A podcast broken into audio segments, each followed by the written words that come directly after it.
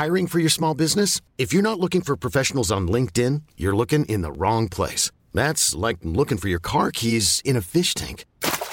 LinkedIn helps you hire professionals you can't find anywhere else, even those who aren't actively searching for a new job but might be open to the perfect role. In a given month, over 70% of LinkedIn users don't even visit other leading job sites. So start looking in the right place. With LinkedIn, you can hire professionals like a professional. Post your free job on linkedin.com slash achieve today.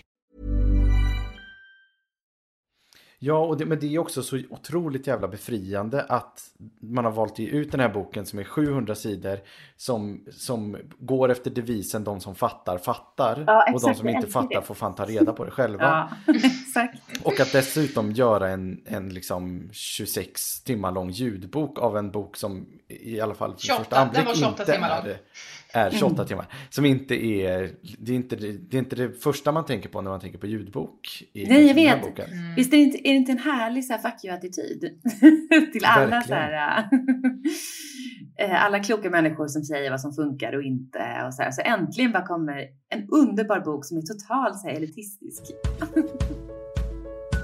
Du lyssnar på podden Vad vi pratar om när vi pratar om böcker. Vill ni veta mer om oss och böckerna vi pratar om så kolla in vår hemsida vadvipratarom.se. Hej och välkomna till ett nytt avsnitt av vad vi pratar om när vi pratar om böcker.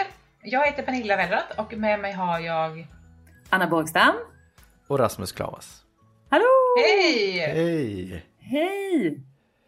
Och Ja, nu... men vi, ja, vi har ju samlats här idag. Ja, För det här är ett spoileravsnitt av um, samlade verk av Lydia Sandgren. ja. Och det är verkligen, man, man får ju inte lyssna på det här om man inte har läst boken. Nej. Daniel Nej, har ju alltså- tagit av sig sina lurar nu för att han har inte Ja. läst boken. Nej, och grejen är att har man bara läst halva boken då fattar man ju det, för då vill man ju inte att det här blir spoilat. Så att om ni får för er att ni tror att ni vill lyssna på det här och inte har läst boken, då vill ni inte det.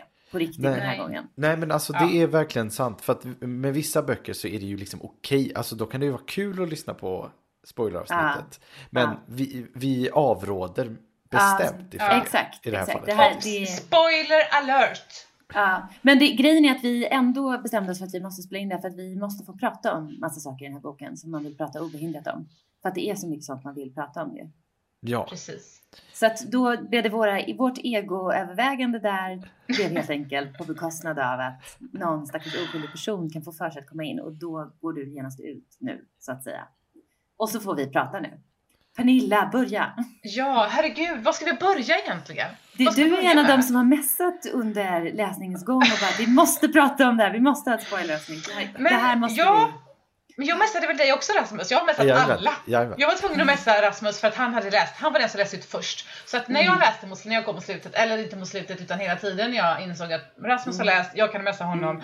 Herregud, är det, är det, kommer det här hända? Kommer det här hända? Mm. Kommer det här hända? Mm. För att jag försökte liksom så lista ut Mm. vad som skulle hända. Alltså vi låg ju i samma fas under en period. Ja, då det gjorde vi. båda också funderade på om Gustav egentligen var kär i Martin. Precis. Den första fasen, så att säga. Var Ja. du inne i den fasen, Rasmus? nej det var jag nog aldrig. Men jag har ju varit väldigt mycket däremot att Cecilia och Gustav Har en relation? har en relation. För att Mm. Gustav har varit avundsjuk på Cecilia Mm. och Martins eh, Exakt. relation. Jaha, Ja. en kärlek. Tror ni att de har legat drog- alltså? Vad sa du? Mm. Har- Tror ni att de har legat alltså? Eh, det vet jag inte, men jag trodde det väldigt länge i alla fall. Att det var det som hon hade...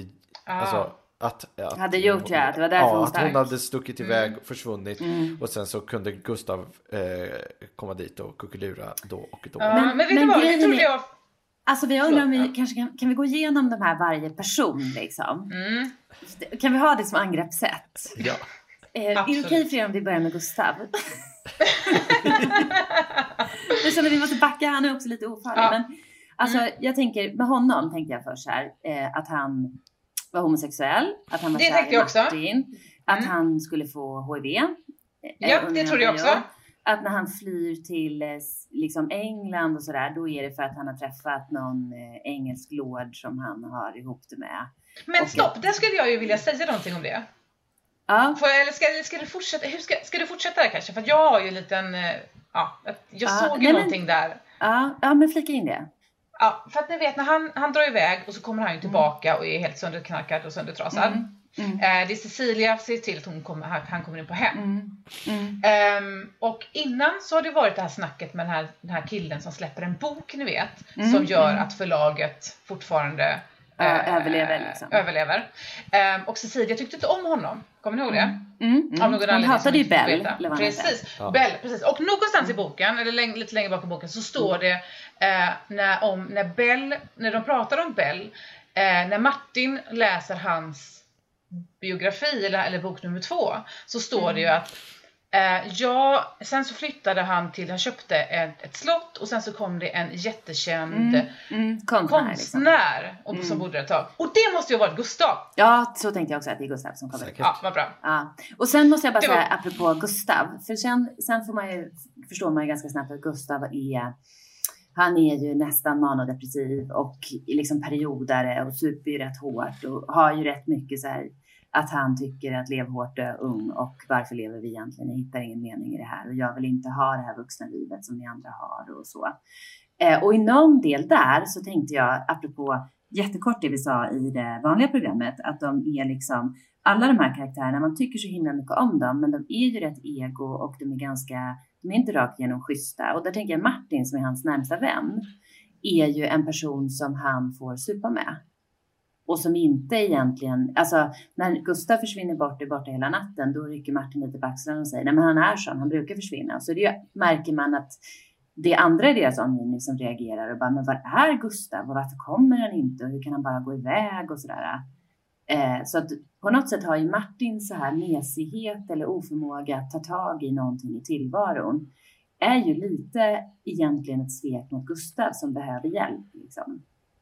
Ja men han är ju Mm. otroligt självisk Martin ju. Alltså Ja. han, han gör ju ingenting för att hjälpa Gustav. Han gör ingenting för att hitta Cecilia. Nej, och Eh, hur kan man göra så mot barnen? Ja, alltså det, Bara det, låta ju- henne gå liksom. Ja, alltså han är ju verkligen så bara gör minsta möjliga grej. Det är också därför han inte har gjort färdigt något ju. Ja, Men det där är precis. så himla roligt att han är en sån typs drömmare. Han bara liksom, han är Mm. verkligen den här personen som aldrig blir klar med sin bok för att han bara ska Ja men som sekvensen när han pratar om liksom, när han ska skriva, han, ska, han får de här två månaderna och han ska sitta hemma. Och han städar och han diskar och han håller på. Han, kommer, alltså, han, han kan ju aldrig göra klart någonting. Han är ju bara Nej. drömmare. Och det är det som är så roligt också om man Ja. tittar på ehm, det här, den här intervjun med, eh, med den här intervjuaren, Ja. vem det nu är. Eh, att han frågar honom så himla mycket. Att han, och han sitter där och är någon skrivande expert. Att så här liksom. Funkar det och så här Ja. funkar det och här, så här funkar det. Fast han har ju egentligen inte avslutat någonting själv. Nej, nej, exakt, exakt. Men undrar här, vad vet du om skrivkamp? Eller vad vet Ja du? precis! Och det är så himla roligt. Ja, Ja. men vad kul att... Nu råkar vi jag glida, måste glida bara- över på Martin där, men det är okej. Ja, men alltså för jag tänkte faktiskt inte på det om Gustav. Eh, Jag, de här psykiska problemen hade jag inte alls. Det, jag förstod ju det sen men... eh, men för, ehm, för min spaning där är ju så här, varför Gustav och Cecilia, för det är uppenbart att Gustav och Cecilia, de har ju en eh, hemlig eller outtalad connection. Alltså när man är i Martins perspektiv, då uppfattar man bara, han märker inte det, för han är ju en drömmare och han noterar inte folk i sin tillvaro liksom. Men de har ju en connection och förstår ju varandra på ett sätt som Martin inte noterar. Och då tänker jag att kopplingen mellan, varför man ju tror, tänker att det är en kärleksrelation är ju för att man tänker så här, det är någon form av intimitet de verkar ha. Och att Gustav har så himla, han tycker ju mycket om Cecilia, han avbildar henne och han bryr sig om hennes barn och han Liksom, på något sätt är ju, eh, hen, Cecilia och Martin är ju Gustavs familj liksom. Och då tänker jag att det handlar om att de förstår varandra. För att Cecilia är ju också en person som på något sätt både har, är egoistisk i meningen att hon, hon orkar inte vara i ett liv som hon uppfattar som kravfyllt och som hon inte har valt. Hon vill hålla på med bildning och hon vill inte vara familjemor och hon vill inte vara liksom eh, Eh, vuxen på det sättet. Och hon eh, verkar ju ha mått dåligt liksom egentligen och är ju gravt deprimerad och tycker ju inte om hon orkar inte med människor egentligen utan hon vill bara vara i böcker och allt handlar om flykt liksom från tillvaron. Och Gustav är ju lite åt samma håll liksom. Så då jag tänker så här att de två förstår varandra egentligen och har ju någon sorts eh, vad ska man säga, de, de hänger ju sig åt sig själva på ett sätt så att det drabbar deras omgivning båda två liksom och tycker att det är okej. Så när hon direkt åker och hämtar Gustav och så, så har ju då hon sedan länge förstått hur han mår och vad han liksom går igenom och så här. Och Martin har ju inte sett det. Han går bara runt och, mm. och är inte så observant liksom. Nej, och det är ganska spännande för att de är båda väldigt observanta. Alltså både Gustav och Cecilia uh. verkar vara ganska observanta personer. Men uh. samtidigt så otroligt uppe i, liksom sitt, alltså kan fastna i sitt eget arbete. Och. Alltså när de är i det här liksom, sommarhuset så har de mm. sina förmiddagar när de ska jobba. Martin, han sitter ju bara och funderar på att han ska jobba medan de andra jobbar Men han gör, ju. han gör ju aldrig det liksom. Nej. Det blir ju aldrig, de andra blir publicerade och gör tavlor och är produktiva och har liksom liksom Antibes-sviten och så här. Och det tycker jag också Ricke beskriver ganska bra när hon har betraktat det i slutet när det är, när Ricke berättar liksom om tillvaron i det här huset och hur att de var så konstiga att de gick runt liksom. Det var inget som var semester över dem utan de hela förmiddagen satt de och jobbade. Sen var de på stranden, så satt de och jobbade och sen var de fulla liksom. Men Martin satt ju egentligen aldrig och jobbade utan han satt bara och trodde det. Ja, ja. Det är så intressant liksom. Men jag eh, trodde ju att, apropå Gustav, jag trodde han skulle dö mycket tidigare alltså. Ja, jag också. Jag trodde att det var liksom, att det skulle hända när han var 25 liksom. Ja, ja, ja och, och, liksom så här, och, att, ja, och att det skulle bli liksom pang bom och buller och bång på något sätt. Eh, nej, men det är jätte... Eh, och, så, och då undrar man också mycket om att när Gustav väljer Martin i början, så för att jag tänker på skolan när Martin kommer dit och Martin egentligen är den främmande fågeln och alla liksom överklassungarna går där, så vet ju Gustav att Martin kommer vara tillåtande. På något sätt vill ju Gustav hela tiden fly från den här borgerliga, borgerligheten som han också skojar om. Eh, och att Martin kommer ju vara tillåtande med allt och det är ju Martin. Liksom, det beskrivs ju många situationer om sommarkvällar när, som Rakel minns när de var fulla hela nätterna och när Martin accepterar ju liksom Gustavs totala så här, dekadensliv. Ja. På något sätt liksom. Eh, det är jätte, det är väldigt intressant deras vänskapsrelation liksom som är både fin och ganska hemsk eh, på något sätt. Eller det, man funderar över sig, men vad är riktig vänskap då? För Martin låter ju egentligen Gustav ta livet av sig på något sätt. Ja, också att, att Martin i sitt sätt att liksom hela tiden inte ta några egna beslut utan att mm. alltid följa alla andras eh, mm. val. Och Exakt. att han liksom eh, Ja, nu, nu, ska man, eh, nu ska vi supa jättemycket. Ja, men då gör vi det och så blir jag stupfull. Men det, är inte, det skulle mm. han ju aldrig gjort själv. Själv? Eller han, nej. nej. Han skulle aldrig ha startat ett, ett förlag själv. Han skulle nej, aldrig ha läst William Wallace själv. Eller liksom. han, och han, han skulle heller aldrig varit otrogen själv. Utan det är också att hon väljer honom liksom. Ja. Eh. Vilket också var ett sidospår där man tänkte så här, är det det som är hela uppbrottet? Att hon har jo, men det här polaroidkortet? Den blev jag lite förvånad över faktiskt, över att det inte liksom, eller det var väl också precis ett sånt här sidospår att vi skulle tro att det är det här som kommer bli crescendo sen ja. liksom. Eller, ja. Ja. Men eh, jag blev lite förvånad över att det bara liksom ja, rann ut. Men det är kanske det också som är typiskt Martin, att det bara liksom mm. rinner ut i sanden, det blir mm. inte så mycket av det. För att han är ju en person, precis som du säger, att han är en person som aldrig väljer någonting utan mm. låter andra välja. Men pratades det inte om det också? Att, att inte välja är också ett val. Så, uh. Sades inte det någonstans i boken? Ja, och det, framförallt pratas det om så här att eh, man inte, att man liksom historien väljer en, eller man ska säga, att man inte väljer mm. historien när man ska, utifrån ett skrivperspektiv. Var det inte ganska mycket där mm. diskussionen om så här, val kom upp och mm. filosofiska val och att det jämfördes med mm. att man väljer inte sina föräldrar, man väljer inte sina vänner och man väljer inte sina barn. Eh, utan det är på något sätt man blir vald eller man får leva med dem så att säga.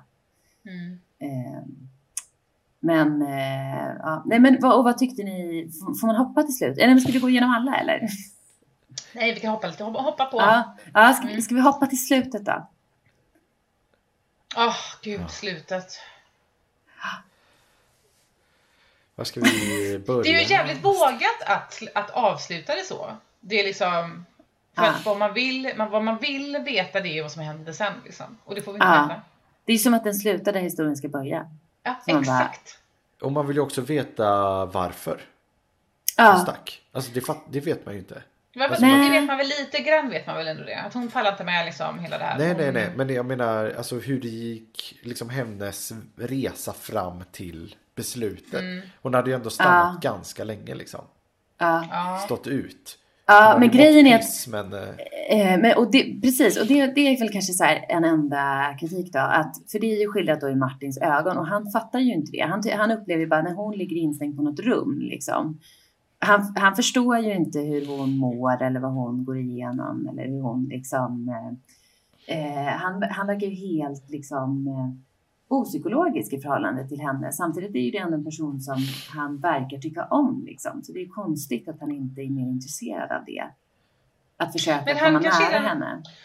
Men han är väl den, liksom, som, precis som du säger, att han är den perfekta personen för båda de här mm. två starka personligheterna att ha i sina liv. För att de, ah. tillsammans också så neutraliserar de ju någonstans varandra. Att de ah. funkar, funkar ah. ihop på något sätt. Men, och precis som det var någon i boken som sa det, att Ja men hans man sen som han levde tillsammans med på slutet, Gustav.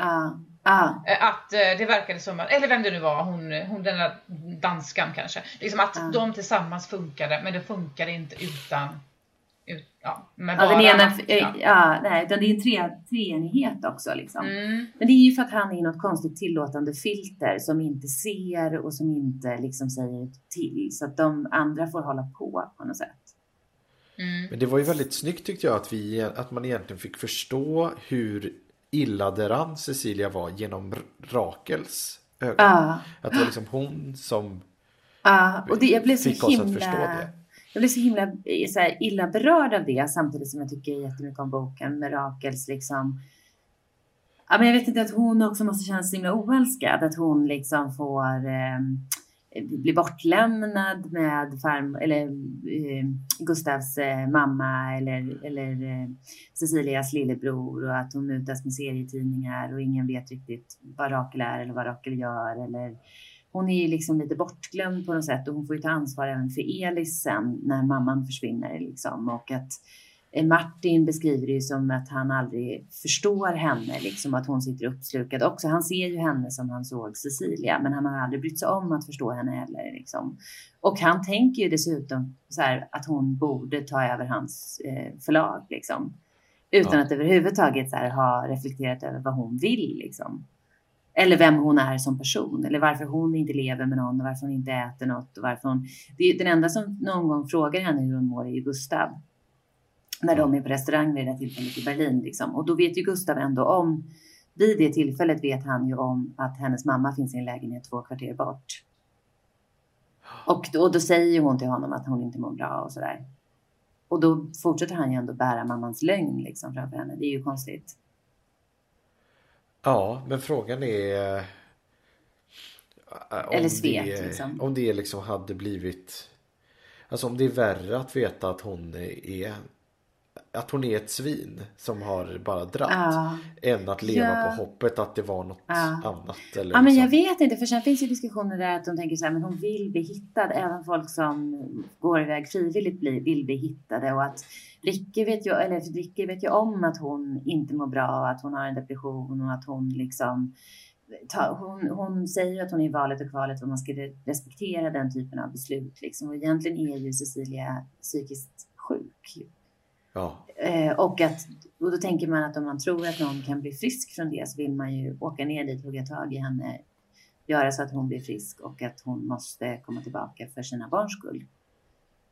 På något sätt. Eh, så, att, eh, så det är ju väldigt konstigt att andra personer fattar de här besluten åt henne också. Typ Gustav är ju ett väldigt dåligt bollplank i det här läget. Ja, ja. så att säga. Att han supportar den här idén är mindre konstigt. Samtidigt så vill ju han när han dör så vill ju han sammanföra Martin och Cecilia, liksom, eller tvinga henne att träda fram. Liksom. Det är ja. hela testamentets funktion känns det som. Ja, verkligen. Mm. Och det är också konstigt, jag har målat en miljard tavlor av dig som visar att du fortfarande finns och nu måste du komma hit och hämta dem. Det är, ja, det är ett konstigt är... sätt att lösa situationen liksom. Det, men liksom, det här löst, liksom den här, eh, när han insåg, Martin då, att hon antagligen fortfarande levde. Det var ju med de här gymnastikskorna liksom. Ja, och att, Gust li- att Gustav träffar henne. Ja, ja. Fast, visst, liksom. fast det visste väl inte Martin? Nej, men jag Eller? tänker det ser ju Martin när han ser tavlan. Liksom, att Gustav ja, precis, har precis. Men det var ju då han förstod att var det, en, ja. var det en nödlösning? Liksom? Hur ska jag visa här nu att hon fortfarande lever genom en tavla? Ah, ett par moderna gympadojor. Var det liksom en liten nödlösning eller? Ja men lite för att hon också planterar att gympaskorna är borta i den scenen. När ja. ja fast detta var ju ett par nya gympaskor. De som hon hade på sig. Så när han såg den här tavlan så, här, så det stod någonting så här att det var inte, det var inte att Cecilia såg äldre ut. Nej, eh, Utan liksom det så. var- utan det var att det gympaskorna han gympaskor. Ja. Ja. Ja, precis. Det. Att de var moderna, det är sådana som Ja. folk har nu på gymmet. Men, men jag tolkar det som att Martin vet om att hon lever men, och att hon har valt att gå och att han Ja, ja. inte letar. Man får ju aldrig riktigt reda på vad hon skriver till honom i brevet. Det störde mig lite. Jag hade velat veta det. Liksom. Men hon skriver ju Mm. någonting som är typ eh, jag vill inte längre vara med i den här familjen. Du är den som bäst tar hand om barnen. Du får göra det nu. Jag lämnar er. Typ. Och då Mm. av någon anledning väljer ju han att respektera det. Så han vet ju att hon lever och så, men han vet ju inte att Gustav träffar henne bakom Nej, hans rygg. Liksom. Så det är väl det som är den stora upptäckten med gympaskorna, att Gustav har träffat henne. Och Fredrike vet ju också, så egentligen är ju liksom av de närmsta personerna som är runt om så vet ju både Gustav och Fredrika om henne Mm, hela tiden. Liksom. mm. Eh, och det är ju konstigt. Liksom. Och att han inte ens när barnen är vuxna och frågar dem så här, vad står det i det här brevet. Det är ändå ganska viktigt för barnen att få veta det, tänker jag. Att man hade velat veta, för som Rakel måste ju känna sig lämnad. Liksom. Och då sparar han ju inte ens det. Utan säger så här, tror jag har tapp, tappat bort det. Bara, ehm, Men tror ni inte att det står också någonting att jag inte... Jag, att hon inte känner kärlek för barnen eller att hon inte liksom... jo, det måste ju stå Alltså något det måste stå Att hon någonting inte, om barnen, att hon inte tycker om dem. ja, och att liksom. hon inte förstår föräldraskap och att de, hon ser att de har förstört hennes liv. Eller- Alltså det måste ju stå någonting Ja, sånt ja. som gör... Annars Jo, så tänk, tänkte jag ju också. Och hade det varit någonting om honom att det är hans fel, då hade han ju ändå visat det. Ja, Alltså om ja, det bara handlade om det och så hade han sagt Mm. ja, det är jag som har misslyckats men nu är det så här liksom. ja. Ja, men det kanske var därför han inte letade efter henne då. Om det stod någonting sånt i brevet. Att, Ah, du om barnen. Ja, ja. Ja, Att han ville spara liksom deras smärta på något sätt. ja eller inte säga besviken. Ja, Ja, att, att de söker upp henne och så vill hon inte veta av dem. Nej, att det liksom är... Ja, att det skulle bli ännu värre. Ja. Eh, Så frågan är ju också då vad som händer nu. ja, exakt när den här dörren, men hon öppnar ju ändå dörren, det hade hon inte behövt göra. Nej. För hon vet ju vad som, vilka som står där, kan man tänka. Ja. Och sen så egentligen hade jag velat ha, jag hade velat ha hennes perspektiv för det är så otroligt svårt att förstå henne. Och jag tänker att eh, det måste vara för att man tänker att hon måste vara en sjuk, att hon måste vara sjuk liksom.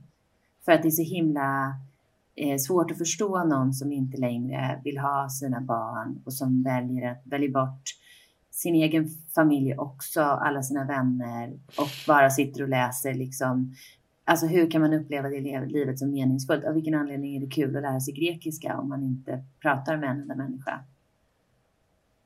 Liksom. Hon, ja, har, tror du att hon har någon form av kombination? Eller någon, liksom, någon autistisk störning eller någonting? Ja, någonting. Och det, det för, man förstår ju inte riktigt vad som går eh, fullständigt fel i den familjen mer än att de är liksom, eh, eh, liksom högutbildade och har massa krav på barnen. Och hon har väl en rotlöshet eftersom hon är uppvuxen i, eh, i andra delar av världen och Ja, föräldrarna har Mm. inte riktigt tagit, och liksom Rädda Världen har ju varit deras första rum på något sätt. Eh, men samtidigt så är ju, alltså i någon del beskrivs det ju det här med att det liksom allt handlar om prestationer och att hon väljer inte skrivande eller konstnärskap för då måste man hantera livet och det är ett sätt att hantera livet och det vill hon inte utan hon vill fly liksom. Så hon väljer Mm. matematik och filosofi och grekiska men att att eh, det är ett sätt att liksom hela tiden hålla hjärnan upptagen av något annat. Eh, och att hon inte liksom, att hon är så förlamad eller avtrubbad att hon inte kan känna för personer utan hon kan leva sig in i böcker istället. Det är hennes sätt att liksom hitta en kontakt med känslor, men hon kan inte vara i verkligheten. Liksom. Det är ju den, lite den bilden man får av henne så som det är skildrat utifrån de andras perspektiv som omnämns eller som beskriver henne. Och det kanske är mycket så här Rakels syn på henne också. Det kan ju vara Rakels förklaringsmodell lite grann. För Ja. Rakel söker ju liksom ett svar. Det är klart man gör det när ens mamma bara, hej då, jag vill inte ha dig. På något sätt. Jag tyckte det var så makabert eh, när det beskrivs sista kvällen innan hon försvinner, att hon har ja, men läst saga för Elis och eh, sagt godnatt liksom och sen är hon borta. Och då vill man ju, precis som du sa innan Rasmus, man vill veta hur lång tid innan hon planerade det här liksom. Ja, för att det står ju, jag läste om faktiskt det partiet två gånger för att jag tyckte mm. om det så mycket. Ehm, och att hon, jag minns att det är formulerat som att hon läste godnattsaga lite längre än vanligt. Ja, exakt, exakt. Ehm, och det var egentligen den enda skillnaden ja. från den ja. kvällen och en annan kväll. Ja, exakt. Vilket var så otäckt tycker jag. Ja, det är också som att hon måste vara så kall. Alltså som att hon inte har några skuldkänslor överhuvudtaget. Nej, det kändes nästan som så här, folk som dödar sina barn. Som man funderar ja. Man bara, eh, nej, det var jätte, jättebisarrt, jätteobehagligt. Tycker jag. Men, eh, men ändå på något konstigt sätt så är ju liksom är man ju tillbaka i att man kan tycka om Martin och förstå honom och man kan tycka om Men gud, jag, jag sa ju att de här personerna var alldeles för de hade inga dåliga sidor. De är alldeles för trevliga. Nej, de är hemska på många sätt. Men mm. de är väl mänskliga då. Ja, det är det då. Mm. Fast är ni säkra på att verkligen att det var barn? Jag tänker att det inte har med barnen att göra utan att det har med henne själv att göra. Att det inte är liksom barnen som hon lämnar utan hon behöver bara vara för sig själv liksom. Ja, för det beskrivs ju som, jag tänker det föräldraskapet, att hon tyckte att hennes behov liksom försvann och att allt ja. handlade om att ta hand om liksom logistik och att hon var inte intresserad av det och kände inte att hon var bra på det. Och så där, och men, alltså, det liksom... här, men jag tänker att det är för att lite grann Martins fel också. För att han, eh, han var ju en riktig sån dålig farsa där. Liksom. Han tog ju hand om det så. Men han gick ju till jobbet och tyckte det var chill och dagarna på kontoret blev längre. Och han liksom, han lät ju Cecilia ta hand om allting. Han var ju inte ja. där och hjälpte till liksom. Han verkade ju inte märka att hon mådde dåligt för helt plötsligt Nej. var det så här som att bara, då hade hennes föräldrar hämtat henne och så låg hon på sommarstället och hennes mamma tog hand om henne och sa att hon var sjuk och mamman är mm. läkare. Då hade mm. han ju inte märkt det liksom. Nej. Egentligen. Och det är på precis samma sätt som han inte har märkt att Gustav inte mår så bra. I perioder när man mm. tycker så här, här hade man ju behövt rycka tag i Gustav. Ja. Liksom. Eh, då har han ju inte heller märkt det. Han märkte inte ens att Gustav var på, på Beckomberga under en period. Nej men det tänkte jag också på. Var så här, fattade inte det? För att det var därför som jag inte förstod det eftersom mm. vi såg det ur Martins perspektiv. Och mm. han verkar inte notera det. Helt plötsligt så förstod ju jag att men herregud, det här har ju pågått alla andra runt omkring har förstått det mm. utom Martin. Eller så, eller så har han inte tänkt på det liksom. Ja, precis. Mm. det är jätte, jättekonstigt. Men ähm Nej, Men ska vi prata någonting om den här boken som, eh, som Rakel eh, ska läsa och den här författaren? Ja, ja exakt. Anjar Slibes. Ja, just det. Men det, det är det enda jag tycker är underligt, för den författaren av den boken som då har en kort relation under ett år med Cecilia, eller under en period, det kanske är kortare liksom, och som blir fantastiskt förälskad i henne. Eh, han får ju ett eget perspektiv när han berättar i mm. det liksom. Och det störde mig nästan att han hade ett eget perspektiv. Och varför väljer man ut just honom? Var det omöjligt att ge det perspektivet till historien? Eh, på det? Alltså hade det inte räckt med att Rakel läste boken och förstod detta och åkte och träffade honom? Jag tyckte att det korta perspektivet, inblicken liksom eh, var så kort ändå och det gav inte så mycket ändå. Alltså jag tänkte att om man då, det man ville få ut var att se på, på Cecilia med andra ögon, men det var ju snarare också hon beskrevs ju fortfarande som en sval och ogenomtränglig person som egentligen inte brydde sig om honom. Ja, men det, det man fick eh, är ju liksom hur hon var där och sen bara plötsligt försvann. försvann. Ah. Att det också skedde mm. på riktigt för honom. Ah. Ah. Så... Nej, men det, jag tänker också att det finns en, en det finns ju en, liksom en berättarteknisk eh, grepp här eller så vad man ska säga. Just att inte låta Cecilia eller Gustav ha perspektiv för att de vet ju för mycket. Mm. Ja, det hade precis. ju varit omöjligt att, att för dem att ha perspektiv. Ja. Ja, nej precis. Då, för då hade man ju inte kunnat berätta historien spännande. Liksom. Eh, men, men, men, men den här bilden att han bara försvann. Jag tänker att, det, att hon bara försvann. Det hade ju kunnat komma Rakel som man vill vara mer i tycker jag hade ju kunnat läsa boken och förstå att det här är en person som har träffat Cecilia och att hon på precis samma sätt helt plötsligt bara mm. försvinner och att boken handlar om att den här personen mm. inte förstår det och sen åker hon och träffar författaren och han berättar om det och det kan fortfarande vara ur Rakels perspektiv tänkte jag. Mm, Så jag ja, förstod egentligen så- mm. inte poängen med att, att, att det blev ett kort inspel ur författarens perspektiv där. Vad han nu hette, Filip kanske eller någonting. Ehm, eh, så det var ju lite, lite så här som, som jag undrade över vad det tillförde. Eh, eh, liksom. Men, men, ehm, nej men exakt, och det var ju väldigt intressant för de som hade kunnat ha perspektiv eh, är ju egentligen bara folk i familjen Martin. Typ Martin, Rakel Mm. och Elis. Mm. Eh, för Ricky kunde inte, eller för Ricky kunde inte heller det liksom. Nej. Egentligen. Det är därför det borde komma liksom en egen bok om Gustav när man vet det här. Men tror du inte att det är liksom själva grejen också lite grann? Att, att, ehm, jag tänk, för så tänkte jag när jag läste boken att man får inte veta allting om alla och det är liksom lite det som är livet på något sätt. Att eh, Ja. hur väl man än känner en person, du kan till och med bo och leva med en person så kommer du aldrig någonsin få ve- veta vem, hur, vem den här personen är. Ja. Vilket också de igenom. säger ju i boken. Att, att alla människor har vita fläckar och att man aldrig Ja, kan liksom... Men precis, och det är så det är liksom. Och så ska det vara för oss också, annars så blir det liksom inget bra typ i den här boken. Ja, exakt, exakt. Nej men det är ju... jag- Ja. Nej, kör. Nej men, men nej, jo, för det tycker jag är ett metainslag. Att boken säger ju hela tiden till en saker om det som de Mm. Ja. gör. Och som de, det är som nycklar, du vet så här kring... eh, Ja, man väljer inte själv och man kan aldrig... Ja, Alltså, ja, ja de sätter hela tiden, precis, Ja. och det är svinsnyggt att de gör det. Ja, jag vet. Och ändå älskar man den. Den känns inte så besserwisseraktig, fast det är ju det.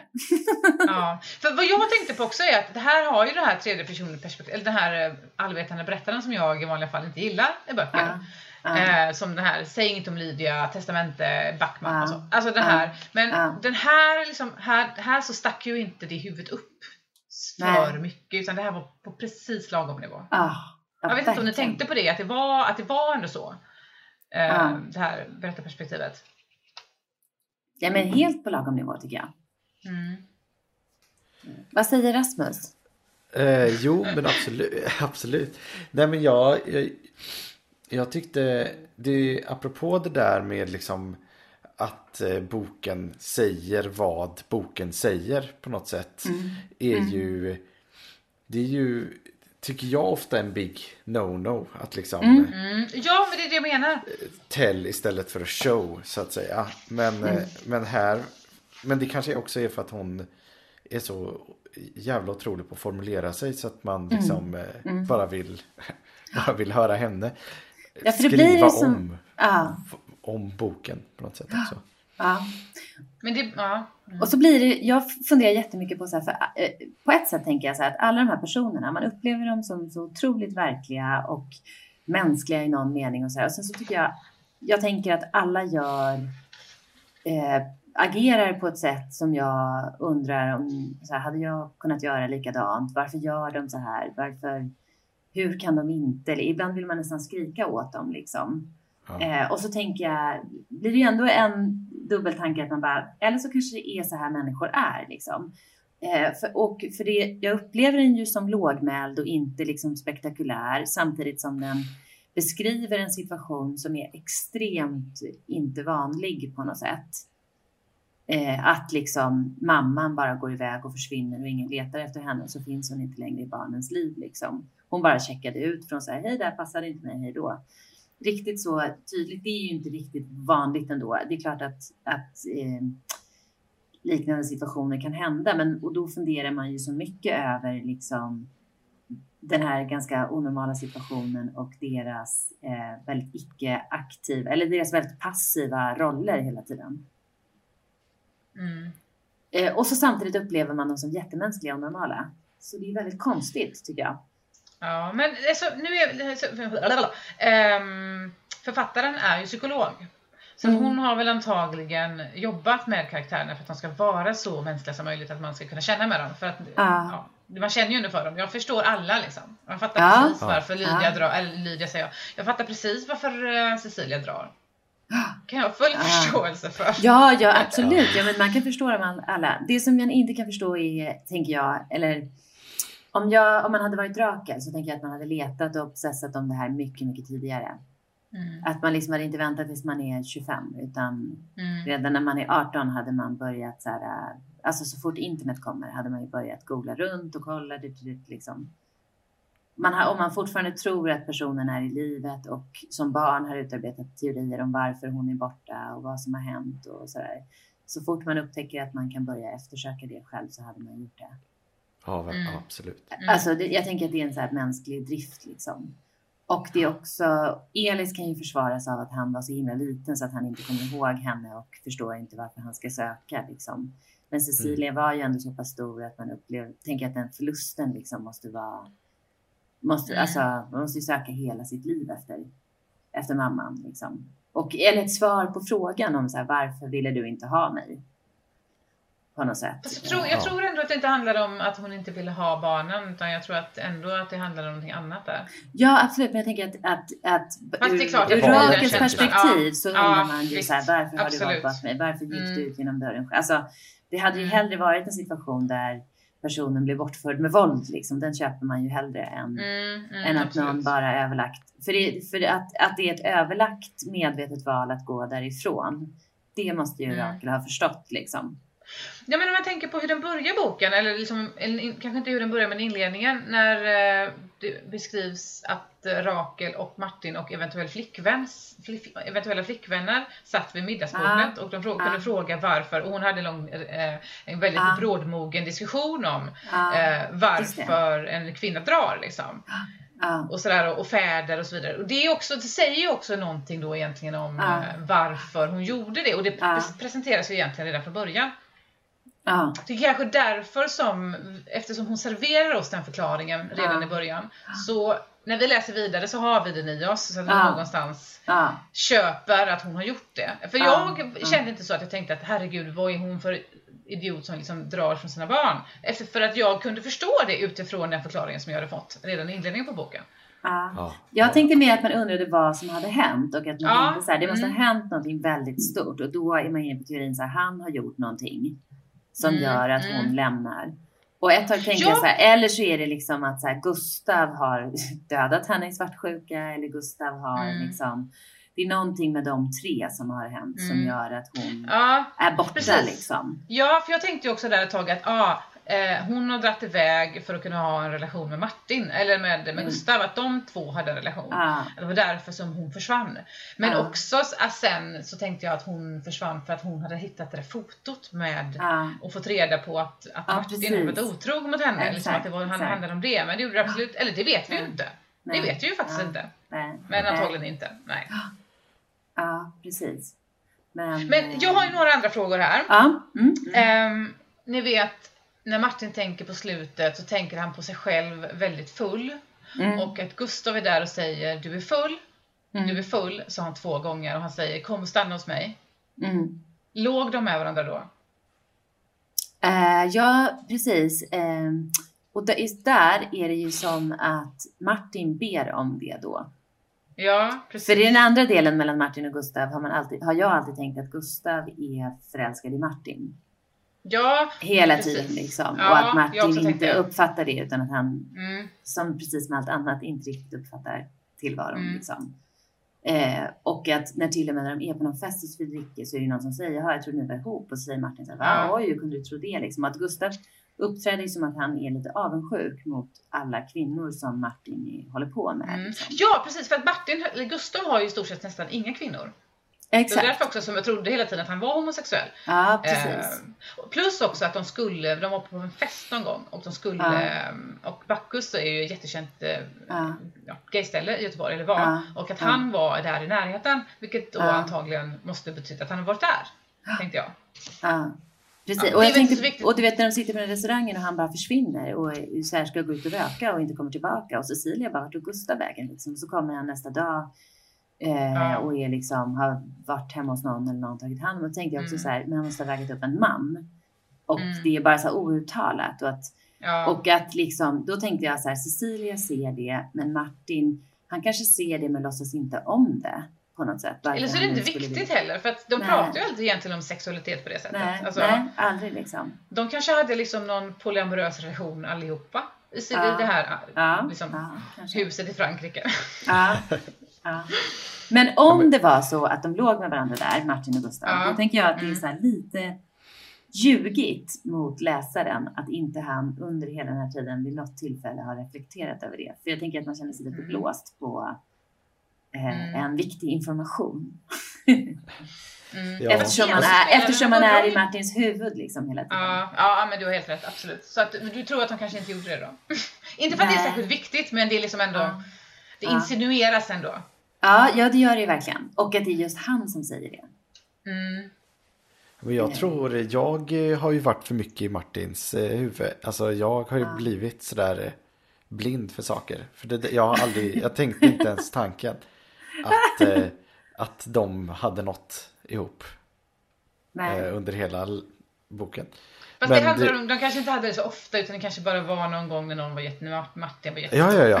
Men för Alltså, jag tycker så här, i början av boken, eh, när de är unga, då är ju Martins blick på Gustav är ju så här lite förälskelsefull. Det är mycket Ja. beskrivningar av när Gustav sitter i fönstret och röker och han tänker så här, du får inte trilla ut nu. Varför sitter du alltid så slarvigt liksom som att du ska trilla ut? Att Martin blir irriterad på det liksom och att Martin eh, är ju liksom, eh, han är hemma hos Gustav och lagar mat till honom och han är liksom, alltså på något sätt så är ju Gustav Martins allt Ja, väldigt verkligen. mycket i, i deras tidiga ungdom liksom.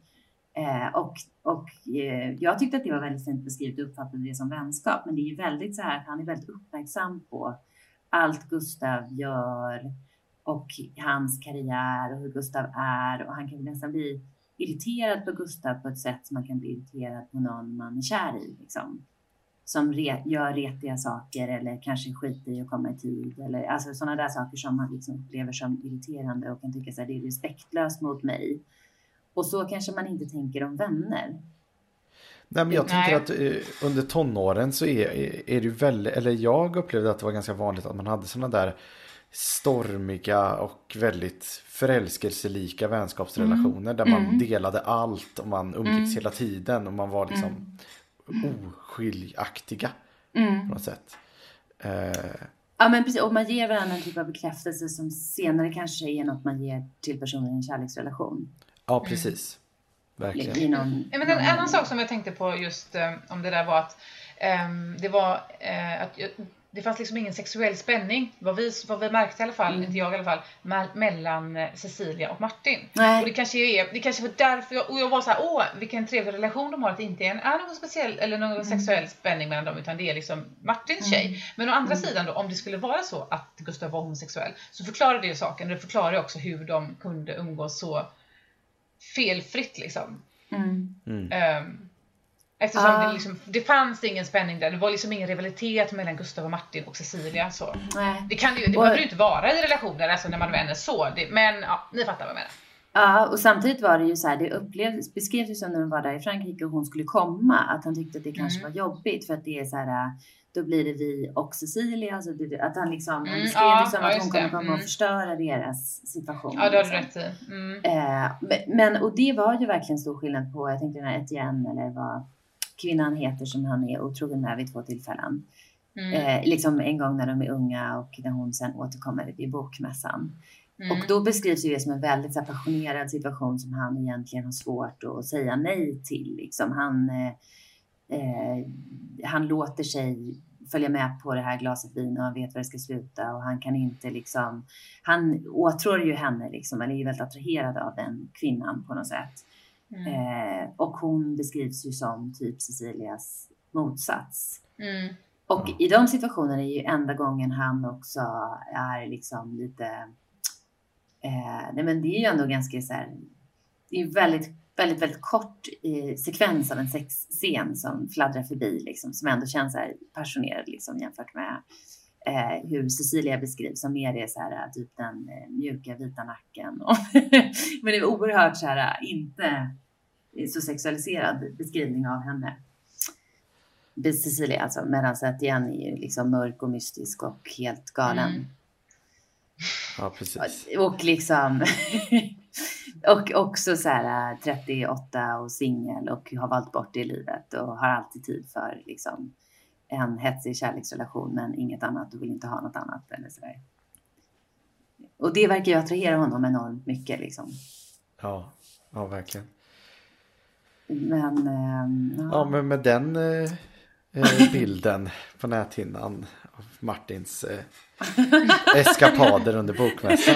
Så kanske Olika vi köksbord, jag? behöver avrunda va? Du menar att vi ska stanna där? Ja men vi har ändå, eh, vi, vi, har, eh, vi har eh, haft saker att prata om. Får man säga.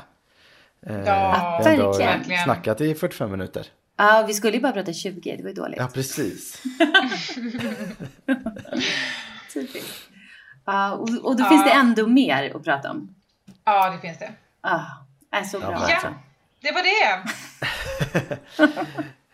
Ja men det var, vi kan ju prata i evigheter om den här boken känns det som. Men, eh, men eh, det, var, det var kul att liksom grotta ner oss i, i saker som man eh, bara får lyssna på om man har läst boken. Eh, Men tack för idag hörni. Ja, Du, tack, för idag. själv. Tack, tack för idag. Ha det bra. Hej då!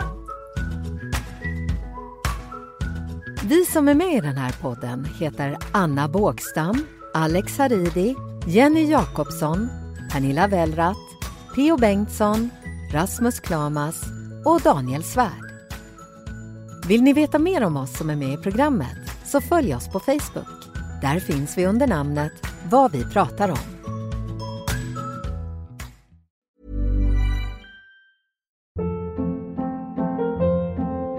Hold up. What was that? Boring. No flavor. That was as bad as those leftovers you ate all week. Kiki Palmer here, and it's time to say hello to something fresh and guilt-free. Hello Fresh. Jazz up dinner with pecan-crusted chicken or garlic butter shrimp scampi. Now that's music to my mouth. Hello Fresh. Let's get this dinner party started. Discover all the delicious possibilities at hellofresh.com.